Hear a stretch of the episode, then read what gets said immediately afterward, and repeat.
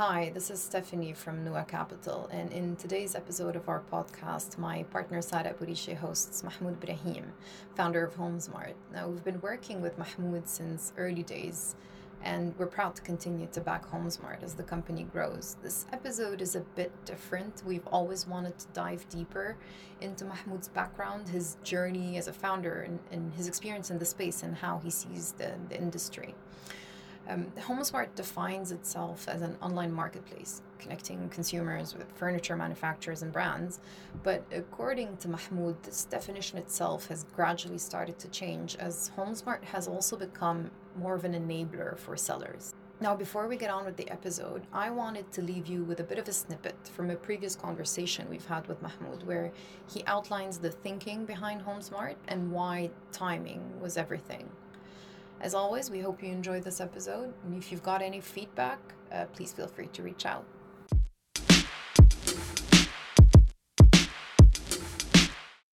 If if you ask me five six years back about a furniture market, I'd say it's very hard. And the background coming from in each region, while e-com or digital is progressing, right? The vertical and horizontal of business shape changes as well.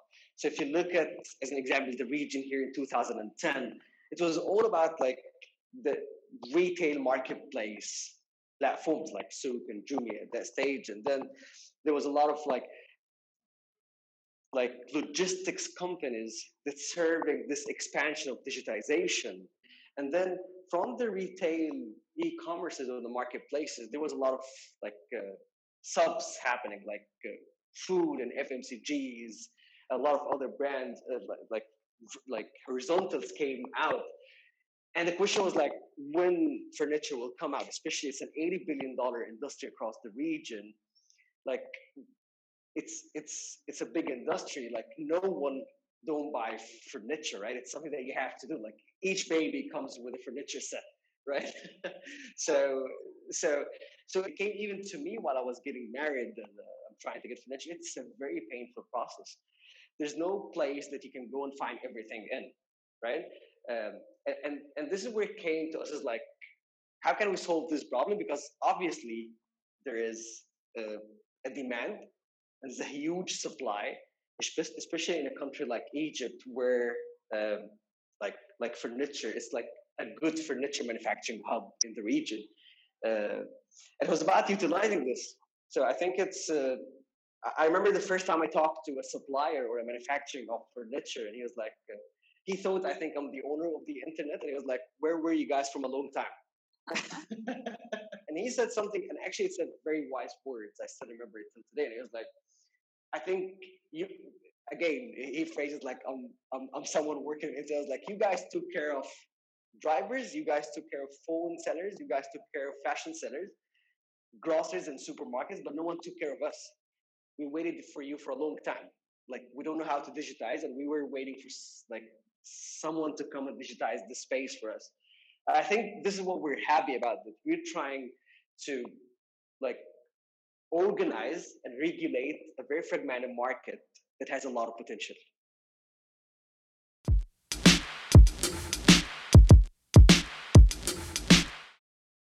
Hi, Mahmoud.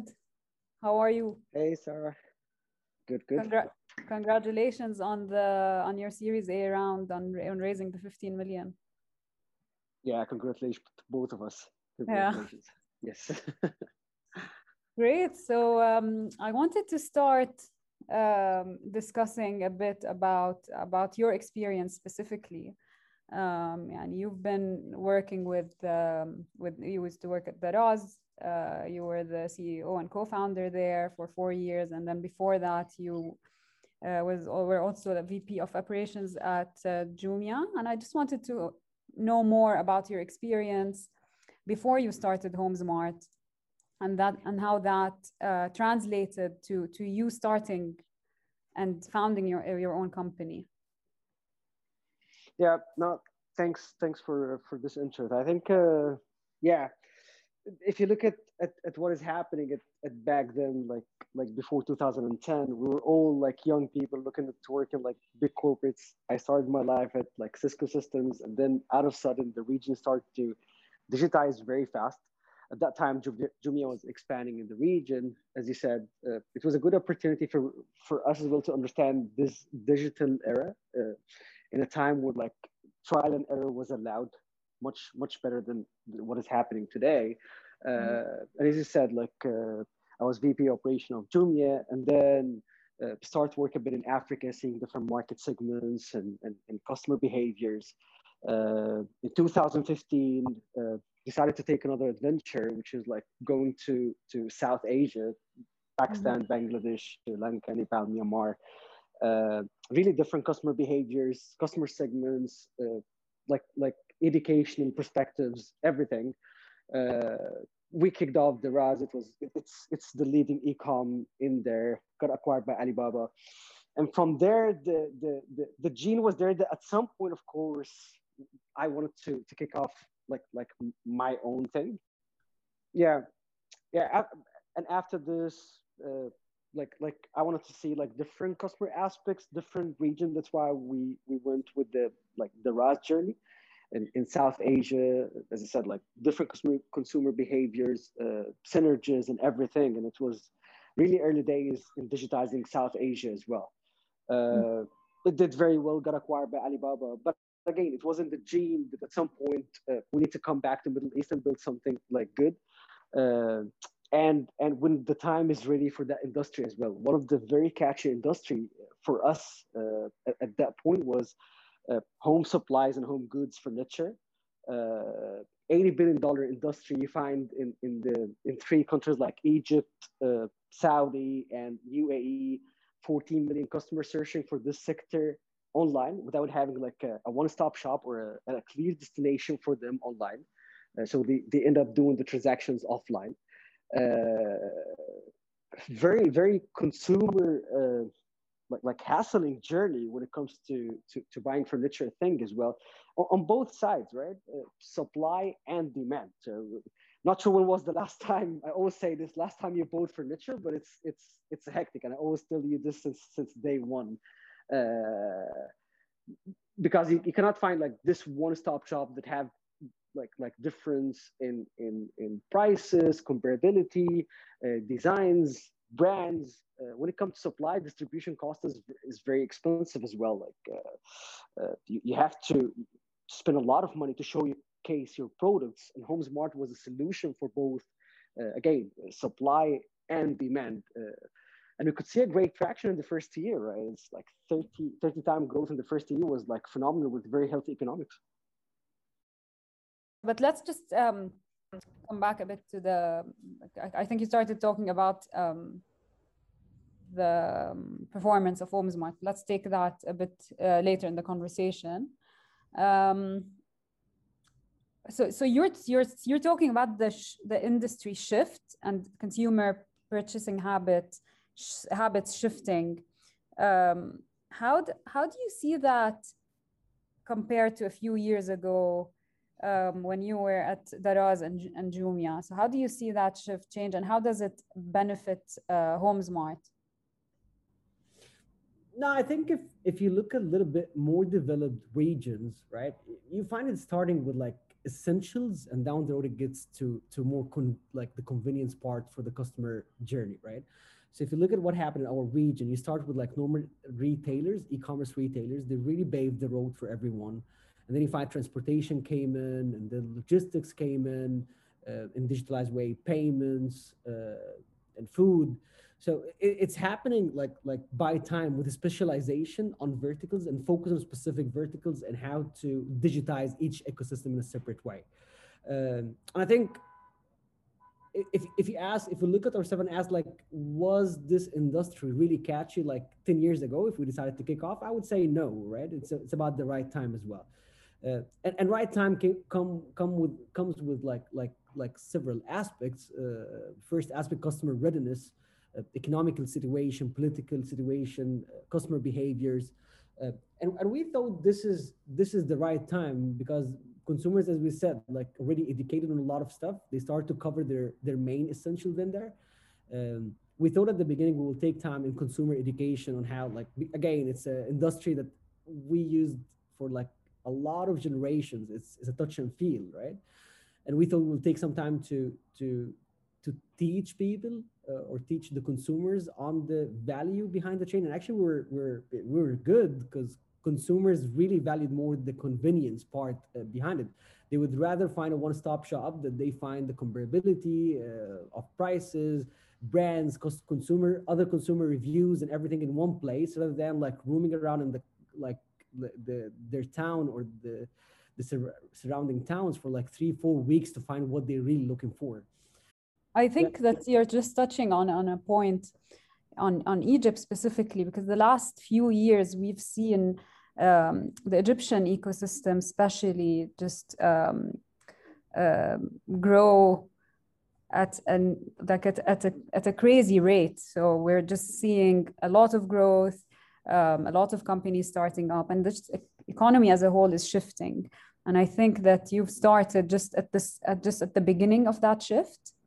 Why do you think that's happening in, in Egypt? Why do you think that um, there's like a like a very steep shift uh, and a steep growth in the economy. Yeah, so, so normally if you so I would call it like a change, what is happening, and if you look at uh, there's two kind of changes. Uh, the first change is like forced change or regulated change and demanded a change. Forced change would happen by regulator, like go online, and it's forced, right? And I think this is was a successful story in, in in a lot of like like maybe in the US and Europe happened then. I think what is happening in the region is first off, the consumer got exposed to different markets. Globalization played a big part in this. Um, and from there, you find the consumers needs services.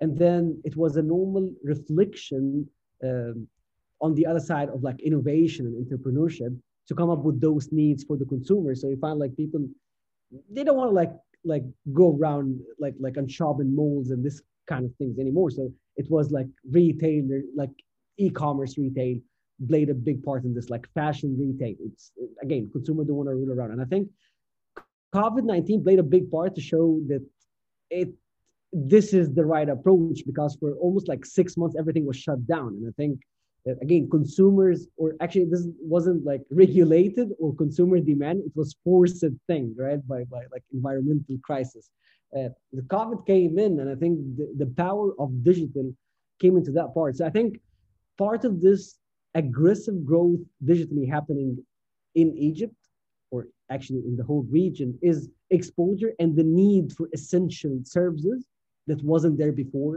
or were not there before. That finally we got entrepreneurs that start to uh, introduce it to the market.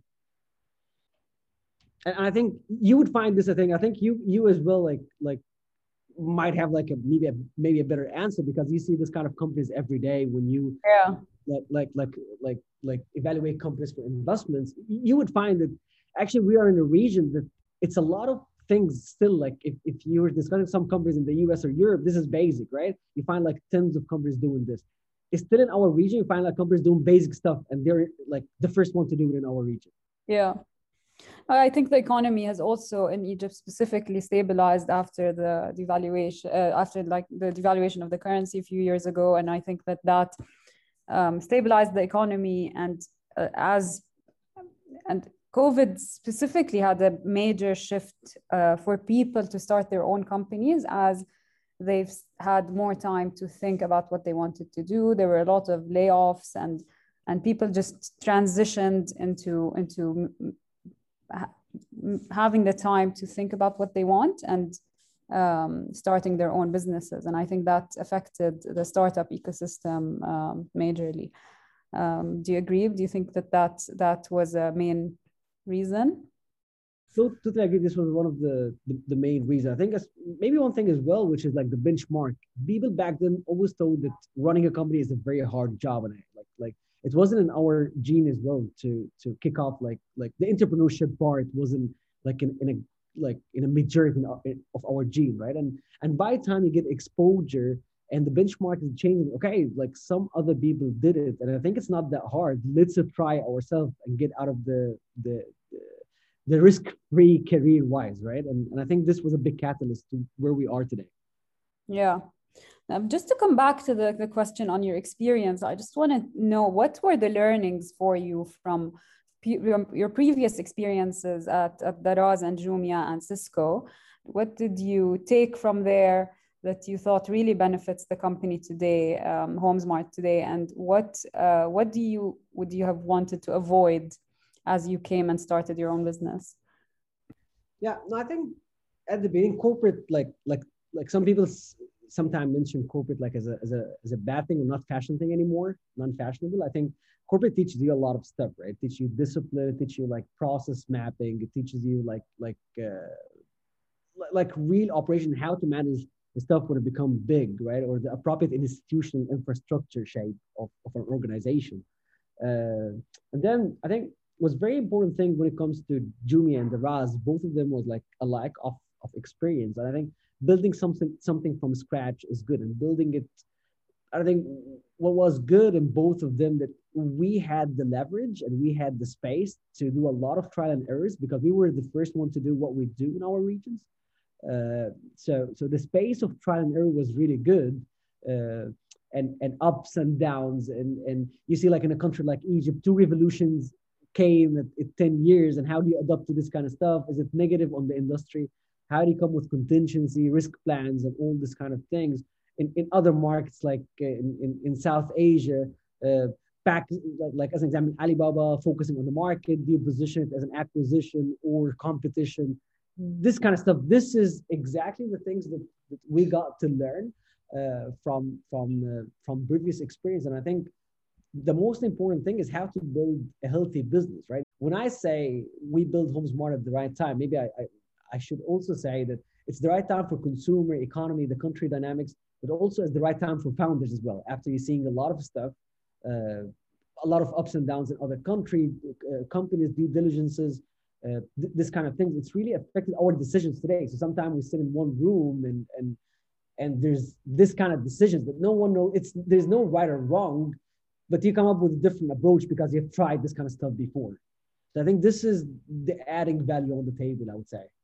Yeah, and what do you think um, are things that you wanted to avoid as you as you as you started the business? Just learning from experiences because you you worked in different geographies in the world, right? And and you learned um, how to to do everything on on the operations side in in, in places that were uh, difficult uh, logistically, uh, but you still managed to move products from China to Pakistan. Um, and through Africa as well. So I just want to understand what were the learnings that you would avoid today in in, the, in at Homzmart. Nothing. Definitely, one thing I think it's it's the the fast pace that the company see and how its people and its uh, technology and financial infrastructure and the institutional path for the organization developed along with it. Um, so in, in, the organization we we work in, I think when you work in a startup, you always feel like it's a startup mode, and at some point, it's not a startup anymore. It's it's a big company that worth billions of dollars, right? Uh, and, and sometimes, like like people forget about this, and they still like laid back in the in the startup mode when it's really affecting your status as a unicorn or something. Uh, I think this question has always been asked to me, like what keeps keeps me awake in, in night is is is this company is growing very fast.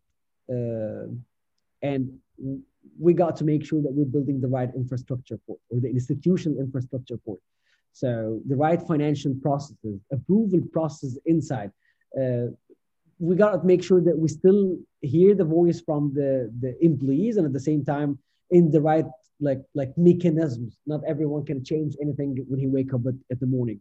So we don't kill the innovative part in the innovation part in the people and also to do it in the right ROI perspective or project management perspective, uh, HR perspective, and how like people are developing in the career path inside the organizations. And this thing, I think this is one of the most important thing in, in the startups that or the value that startups allow to it or tech companies is the career path for people. Like I was one of the lucky people that I, I really joined uh, like like Jumia as an example at, at, at, the beginning. I didn't have experience in digital. I don't understand anything about this and in three four years i'm managing direct and managing like like hundreds and thousands of people right? It, it, i wouldn't say that was the smartest ever. I think the, the circumstances allowed me to there and i used it in the right way i would say.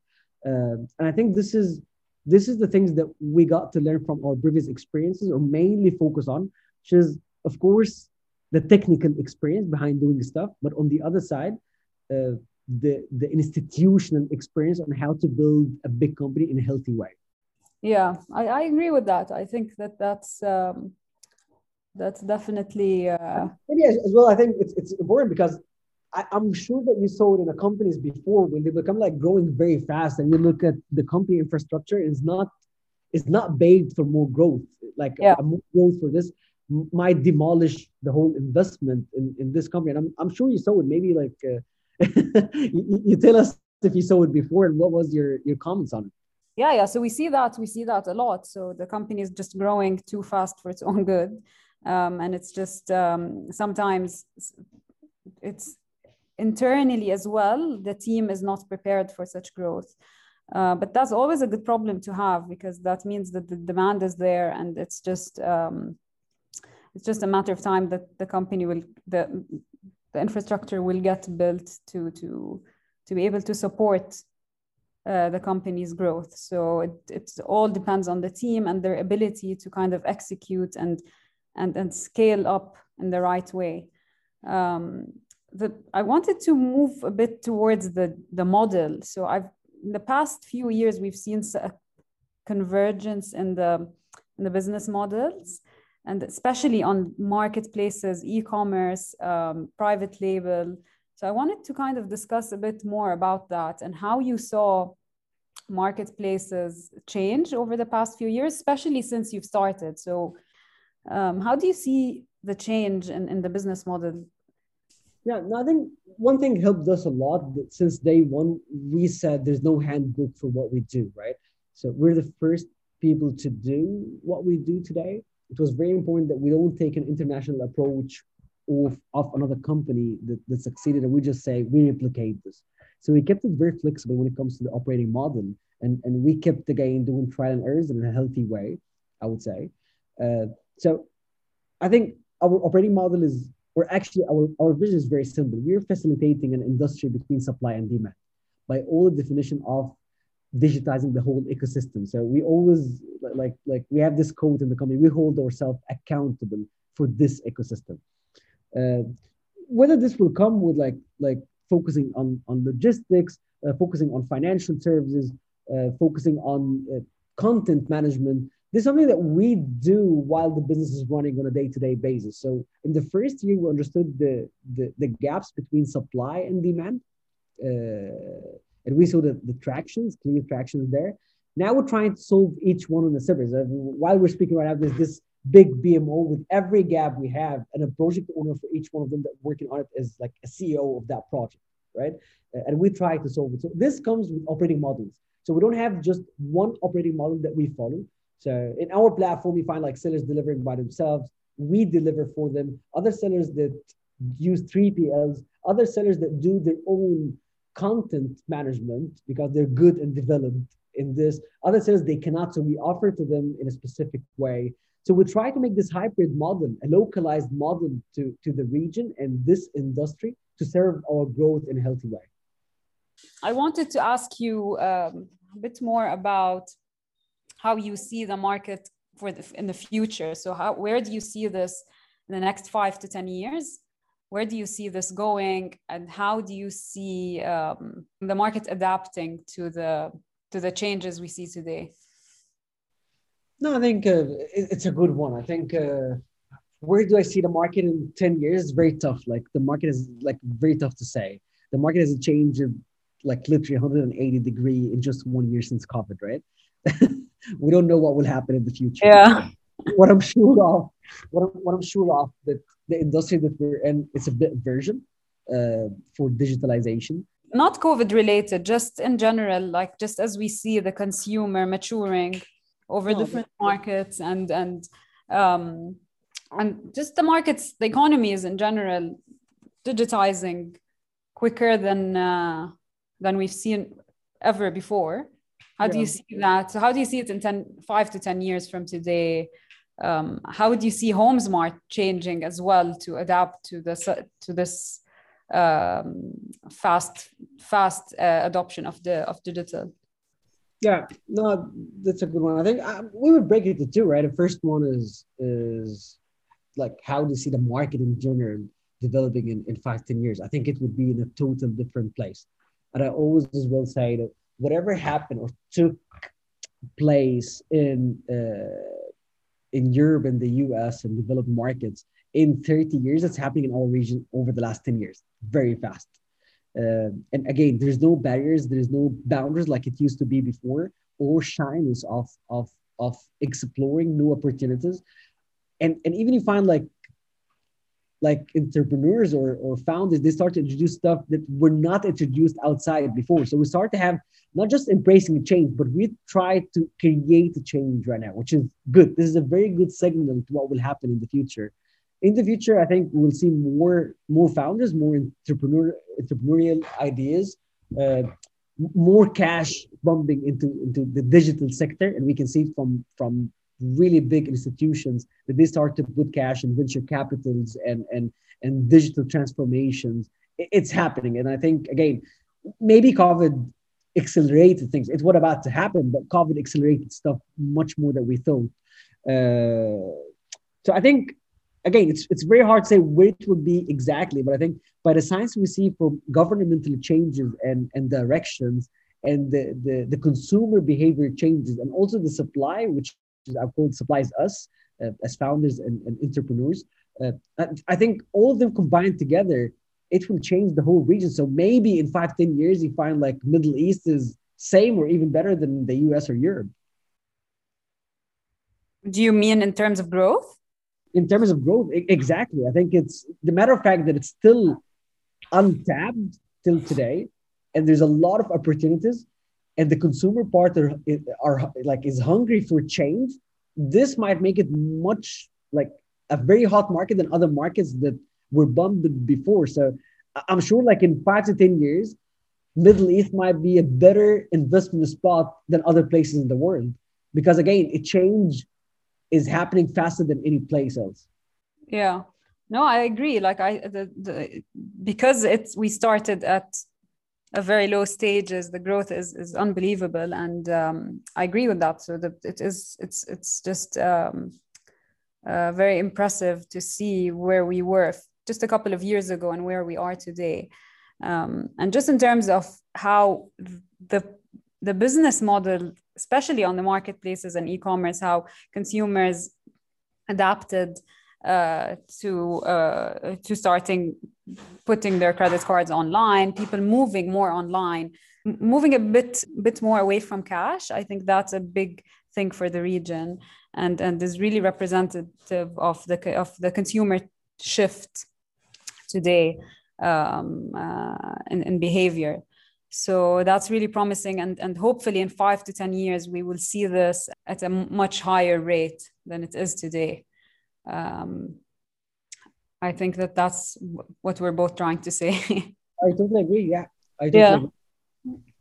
Um, great, Mahmoud. Thanks so much for this. I think that was very. Uh, uh, it was it was great talking to you and understanding your experience and how that uh, helped you build Homzmart and helped you um, formulate your strategy on the operations side no, thanks a lot. This was a very productive conversation. Um, yeah. Sure we're, we're both on something big when it comes to Homzmart, and uh, let's do this thing. Like I'm sure we're we're we're building a huge thing together.